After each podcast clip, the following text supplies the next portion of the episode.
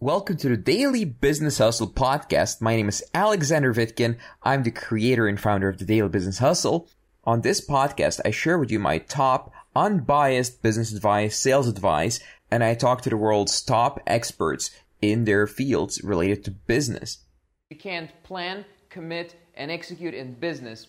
So I experience this from time to time as well. I mean, it's perfectly normal. In fact, I haven't made a video in four weeks once, well, this month, and uh, every time that happens, every time I don't execute, I just think to myself, what are all the opportunities that I sacrificed to be here? What are all the jobs and pretty damn good jobs that I had to give up and not do, like the clients that I can't work with, all the billionaires and millionaires that I was meeting while like traveling the world and all that kind of stuff. I gave up all of that, all the opportunities I had to do that, to sit at home and work on my business and make this happen. So if I think about that, all the stuff that I sacrificed, all the mentors that taught me and pushed me for all those years, and how I'm literally just killing that dream by not executing. And then I, if I think about all the stuff that I promised myself that I was going to do, all the businesses that I was going to start, all the people that I'm going to help, and if I'm not executing right now, I'm literally shitting on those dreams. And that pain, it becomes way more than the pain of execution, just getting it handled. And I can tell you, once you get started, it's just a lot easier. Once you get started again, you just that's the initial hurdle you need to overcome. Then it becomes much easier to implement and you build up that momentum. So if you can build that momentum and keep building that momentum over and over and over in your business, you can grow your business, any business, to any level almost, okay? So let's talk about planning. So when I had just started out, I was just kind of writing everything down in a to-do list and uh, adding stuff to my alarm clocks because I wasn't using the calendars or anything like that. I was just adding it to my alarm clock so that I had recurring tasks and also like one-day tasks and just added them to my alarm clock. That way, the alarm clock would go off several times a day and remind me of the stuff that I had to do. This is good if you have like 15 things to do and not like 100. But once you get to planning a week ahead, two weeks ahead on a recurring basis. That's the next step. If you want to go into that, then you have to start using Google Calendar. If you don't use Google Calendar, it becomes really messy. If you do use Google Calendar, you can have everything structured from day to day, have recurring tasks that come back every day, every week, every month, and just build your habits, build your process in your business like that. Like, uh, here's where I do calls, here is where I talk to clients who are already closed, here's where I worked on a project and just plan your whole week out like that. In the beginning, maybe you want to plan out maybe two or three things, but ultimately, it's what I do now. I have every single minute of every single day planned out. I don't even know when to eat unless my calendar tells me that these days. So that's where you want to be. Like every single pro that I know, every single person who closes a lot of sales has a calendar like this. They use Google Calendar or a different system where they plan everything out. You can even use um, you can use Evernote if you want, where you can also take notes and everything.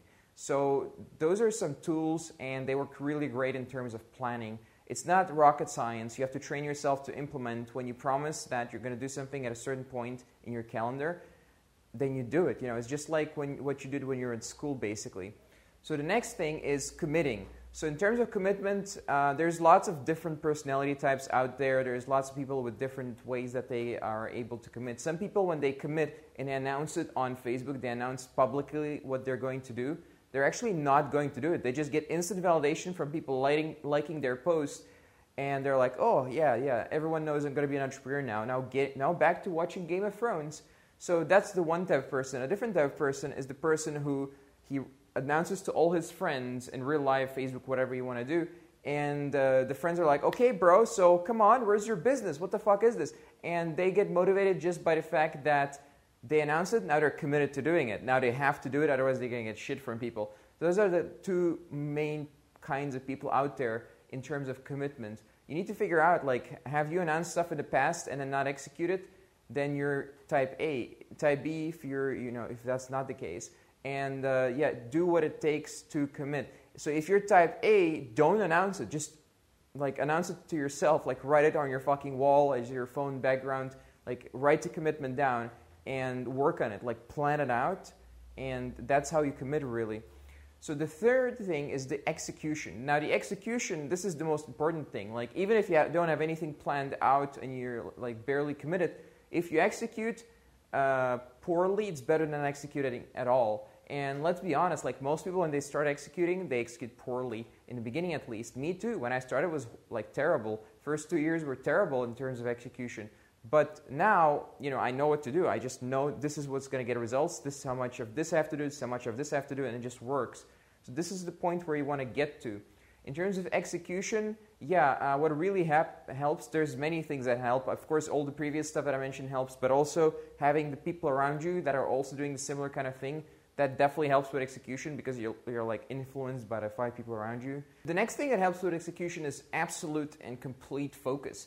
Now, to start this business that you know I'm running now, I had to lock myself up in my room and execute for half a year, 12 hours, 16 hours a day. That's what it took in my particular business because I really wanted to grow really quickly, to get six figures really, really quickly in profit. So that's why I did that. Um, but this kind of focus, like it, it, you need to balance it out a little bit, which I didn't, and then your health suffers and stuff like that. But you need some focus. You need like 80% of your time going towards this new business, this new habit that you're forming. Or if you have a full time job, you can't commit 80% of your time. I know people are going to tell me, but I have a full time job and bills to pay. Okay, well, I'm sorry, you know, just invest 20 hours a week then, and it's going to take you longer, but you're still going to get there. 20 hours a week, that's the bare minimum to start a business. So that's uh, the three parts, you know, like the, the planning, commitment, and execution. If you can get that handled, that's how you get started. All right, this was our show for today. Please subscribe, rate, and review this podcast if you like it. I'll see you next time. If you'd like to find out more about me, visit vitkin.net. That's V I T K I N dot net. Thank you for listening to this show and see you next time.